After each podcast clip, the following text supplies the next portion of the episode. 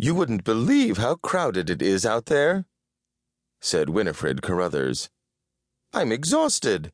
It took me almost an hour just to get a jar of incense, and the line for black candles was endless. Everyone's doing their last minute shopping. I thought they were supposed to do it on Christmas Eve, said Mallory. That's in the Manhattan you left behind, John Justin, she replied. In this Manhattan, everyone celebrates All Hallows Eve. Call it what anything you like, but where I come from, it's Halloween. The younger generation calls it that, acknowledged Winnifred. But to the traditionalists, it will always be All Hallows Eve. You should be more noticing, John Justin. The whole city's getting ready for the celebration. I should think this Manhattan had suffered through quite enough ghosts and goblins and things that go bump in the night without setting aside a day to celebrate them, remarked Mallory dryly.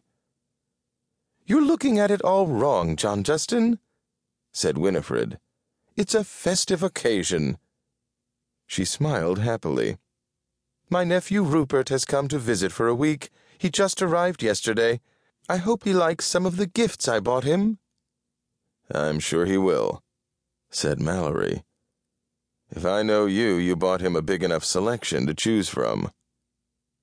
He went back to studying the form. Oh, my goodness! exclaimed Winnifred. You're reading the racing form. So? So that poor creature is running again tonight, isn't he? Running again implies that he ever ran before said Felina. There's an awful lot of sympathy in this office for a horse who's never yet worked up a sweat, said Mallory irritably, and not much for the guy who keeps betting on him. Perhaps it's because the horse doesn't know any better, suggested Periwinkle. There's a dog down the street who keeps running away from his owner, said Felina. Maybe we could feed him flyaway and slow him down. One of these days he's going to win, and the payoff is going to make history, said Mallory. If you bet him to show, and he starts in the fourth race of the day and finishes third in the ninth race, do you still win? asked Felina. Enough already, said Mallory. He put the form back down on his desk. All right, it's a holiday of sorts. I'll skip the track and take you out to dinner. It's All Hallows Eve, said Felina, rubbing against him. Let's be generous and take the fat broad, too. I was talking to the. to my partner, said Mallory. You're staying here and guarding the office. There's nothing here worth taking, protested Felina. Well, I like that, snapped Periwinkle. What use is a magic mirror that never shows cat movies? sniffed Felina.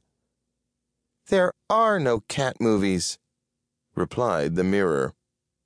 All you ever show is women taking their clothes off, said Felina.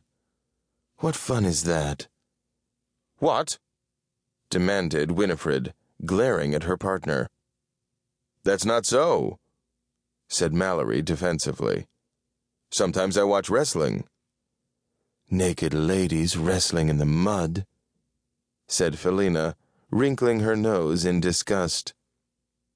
It's an art form, said Mallory, not a sporting contest. It's obscene, said Winnifred severely. It's boring, said Felina. I could show you naked ladies sky jumping if that's more to your taste, offered Periwinkle. Can't you show anything but naked ladies? said Winnifred.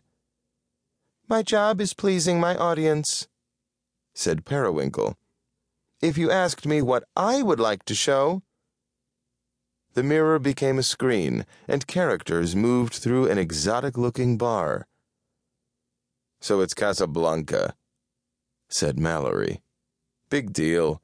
There's Dooley Wilson at the piano, and here comes Peter Lorre with the letters of transit. Then, no, I'm wrong,